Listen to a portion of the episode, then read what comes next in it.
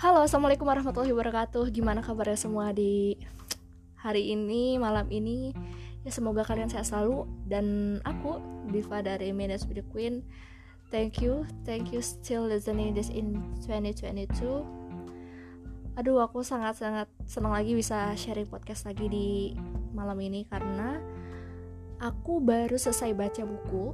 Judulnya nggak selesai sih, aku tuh ya memang aku sudah selesai. Aku udah selesai itu di SMP dan aku melakukan rereading tahun ini. Kenapa? Karena aku membutuhkannya. Karena aku butuh rereading tersebut. Judulnya Ranah Tiga Warna. Ada yang tahu sebelumnya Ranah Tiga Warna? Ya barang siapa yang udah pernah baca uh, Ranah Tiga Warna ada di trilogi Lima Menara. Ranah Tiga Warna merupakan buku keduanya. Maka dari itu sebetulnya apakah kalau misalnya baca buku ini harus tiga-tiganya? Apakah harus mulai dari awal? Sebetulnya enggak. Sebetulnya biasa bisa nyambung kalau misalnya mau baca langsung yang kedua atau ketiganya. Tapi saat ini yang aku butuhkan adalah series keduanya. Kenapa? Karena di buku ini menceritakan tentang Alif yang mulai memasuki uh, kehidupan kuliah dan merasakan rasanya terlantar menjadi anak yatim di tengah perantauan menjadi terombang-ambing dan merasakan tidak punya uang di dunia kuliah. Pokoknya ini relate banget buat yang teman-teman yang kuliah. Ya aku akui keadaan aku bila dibanding dengan kisah si Alif di ranah tiga warna sangat jauh. Ya alhamdulillah aku masih masih tercukupi menjadi mahasiswa di tanah rantau tapi hal ini tuh miris ketika aku pribadi melakukan perjuangan yang tidak ada apa-apanya dibandingkan si Alif ini. Mungkin memang betul kata pepatah ketika sesuatu keadaan darurat atau terdesak maka manusia akan memperjuangkan apa pun untuk hidupnya. Dan inilah Alif. Alif yang saat itu merupakan sebuah orang yang dianggap remeh di kampungnya karena tidak punya hmm, tidak punya ijazah SMA saat itu ya karena saat itu kok nggak salah Gontor memang belum mengeluarkan ijazah setara SMA dan akhirnya Alif berjuang terinspirasi dari uh, dari kisah Denmark dari kisah tim nasional Denmark di pila di Piala Euro. Tahun berapa? Aku lupa. Di situ Denmark dianggap underdog. Dan Alif memang sengaja memilih tim underdog ketika ditanya sama ayahnya e, Wang pilih yang mana? Uh, timnya kalau ayah pegang Jerman karena Jerman sudah sering Piala Dunia toh. Ini sebenarnya orang orang Padang ya tapi gue jadi pakai logat Jawa gini. Sah, podcast sama gue tuh pakai jaksel pakai Sunda tapi karena ini bukunya ceritanya kisah tentang orang Padang mungkin gue ada pakai Waang dan Aden tapi logat gue juga ada logat Jogjanya mungkin sedikit maybe. Uh, I'm so sorry but I'm so multicultural. Terus akhirnya Alif pilih tim Denmark yang dianggap underdog oleh para finalis Piala Euro saat itu. Dan apa yang terjadi? Ketika Denmark melawan uh, Jerman di final ternyata Denmark menang Denmark yang dianggap anak apa anak anak baru anak payah lah. Seorang anak yang tidak bisa apa-apa ternyata menang. Dari situ Alif merasa bahwa ia adalah se, uh, mirip tim de nasional Denmark saat itu. Yang di mana dianggap remeh dianggap tidak akan lulus UMPTN zaman dulu UMPTN ya disebutnya ya. Kalau kita tuh UTBK SBM akhirnya berjuang keras melahap buku materi tiga tahun pelajaran SMA dalam beberapa minggu saja. Dan itu dan sangat profesional. Sangat bersyukur ketika aku mau masuk kuliah tidak tidak tidak seberusaha itu jujur. Uh, aku sendiri adalah seorang siswa SMK santriwati SMK yang sudah punya pengalaman di bidang broadcasting walaupun sedikit. Kemudian juga uh, pernah menulis di majalah sekolah hingga akhirnya tulisanku itu menjadi modal aku bisa masuk ke kuliah jurnalistik ini. Dan satu lagi ya aku terinspirasi menjadi jurnalis juga karena novel ini aku aku nggak nyangka kenapa aku baca novel seberat itu di masa SMP dan ini sangat-sangat merubah impianku. Dulu aku sangat-sangat pengen banget jadi saintis karena aku juara satu olimpiade sains waktu SD dan bahkan aku mewakili SMP di olimpiade biologi ya.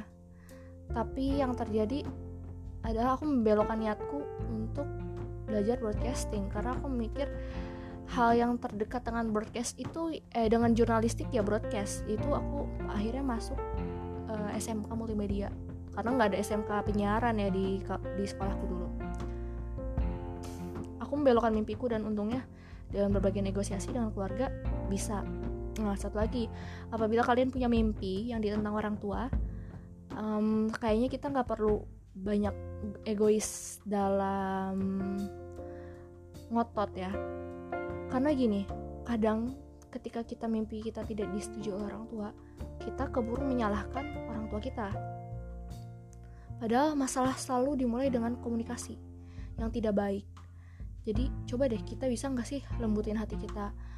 Ngomong baik-baik sama orang tua um, kemudian jangan tinggikan suara juga. Walaupun kadang-kadang ya uh, susah ya bagi kita untuk menjaga komunikasi dengan baik dengan orang tua jujur bagiku susah uh, karena itu perjuangan banget ya mungkin itu uh, sebuah representasi serius dari Al-Quran yang uh, memerintah kita untuk berbakti pada orang tua, berbuat baik, bertutur kata lembut. Itu dijanjikan pahala yang sangat besar ya karena memang amalan yang sangat sulit bagiku. Ya perlu banyak kesabaran banyak yang banyak sabar ya banyak pahalanya. Nah oke okay, kembali lagi ke kisah si Alif Fikri di ranah tiga warna. Kemudian akhirnya Alif lulus UMPTN dan masuk ke Bandung. Namun tidak jadi memilih ITB dan engineering karena uh, sikapnya yang realistis. Bahwasanya uh, jurusan IPS atau jurusan sosial uh, lebih mudah ia jangkau pada saat itu daripada jurusan sains. Satu hal yang perlu kita perhatikan adalah kita juga harus mengukur mimpi kita realistis atau tidak. Digapai dapat digapai atau tidak. Alif yang saat itu hanya punya deadline waktu kalau nggak salah dua bulan aku baca untuk masuk UMPTN dan mempelajari seluruh buku-buku uh, materi SMA realistis tidak mungkin Aden menjadi insinyur dalam waktu belajar dua bulan. Maka akhirnya ia mengambil uh, kampus lain yaitu Unpad. Di jurusan HI Hubungan Internasional. Menarik menarik hal ini karena memang Alif sendiri punya mimpi untuk menja uh, menjadi orang yang belajar ke luar negeri. Hubungan internasional wah sepertinya bau-baunya uh, akan berhubungan begitu ya dengan mimpi dia. Kita menilik dari kasus yang viral di Twitter kemarin deh. Ada satu selebgram yang kita udah lama tahu. Mungkin bagi dia ketika ia menuliskan mimpi-mimpi dia yang di selembar kertas kemudian dipamerkan itu orang mencemooh dan sebagainya gitu ya. Uh, ada alasan kuat mengapa orang-orang mencemooh mimpi dia karena selain daripada goals yang tidak terukur dengan matang kemudian beberapa mimpinya juga tidak spesifik dan realistis. Nah kita punya kita harus punya mimpi yang realistis itu dengan bahan apa? Dan bahan dengan bahan apa sih potensi yang kita punya sekarang? Kemudian apa yang harus kita lakukan untuk potensi kita sampai ke tujuan itu? Jangan sampai kita potensinya masih low, kemudian punya mimpi tinggi, kemudian tidak melakukan apa-apa dengan berharap that dream will come true to us without any striving. Dan it will not make sense. Uh, kalian mungkin udah tahu ya siapa orang ya, ya tapi terkadang mimpi juga harus diukur dengan realistis. Tapi bukan berarti uh, kita keluar dan memutuskan harapan ya, atas hal tersebut. Kemudian ketika Alif ditimpakan uh, kematian kabar kematian ayahnya akhirnya ia mulai berjuang dan ter, uh, berada di antara dua jalur. Berhenti kuliah untuk bekerja dan menghidupi keluarganya atau lanjutkan kuliah dengan mati-matian karena ya dia, ia tidak punya uang sama sekali saat itu. Alif akhirnya memilih langkah kedua karena ini adalah wasiat ayahnya dan hal yang dilakukan Alif adalah semakin gila. Ia belajar, belajar terus, uh, terutama belajar menulis karena ia akhirnya bisa mendapatkan pemasukan melalui menulis. Ternyata hal-hal yang aku bisa aku jujur aku menyadari kalau misalnya aku bisa melakukan tulis aku bisa menulis aku bisa membuat tulisan yang cukup baik tapi aku tidak mengembangkannya. Kadang ada potensi kita yang kita tuh punya dan mampu dan sangat perspektif ke depan tapi tidak kita kembangkan sama sekali. Dan itu sering sekali terjadi. Termasuk uh, mungkin talenta menulis di, di dalam diriku ya. Aku udah lama banget gak nulis lama banget. Dan baca ini tuh jadi terpukul lagi. Bagaimana bisa?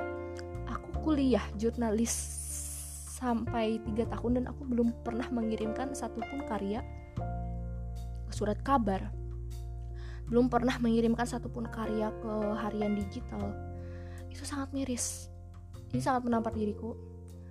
Karena uh, aku sendiri pribadi sadar kalau misalnya ini adalah buah dari kemalasan.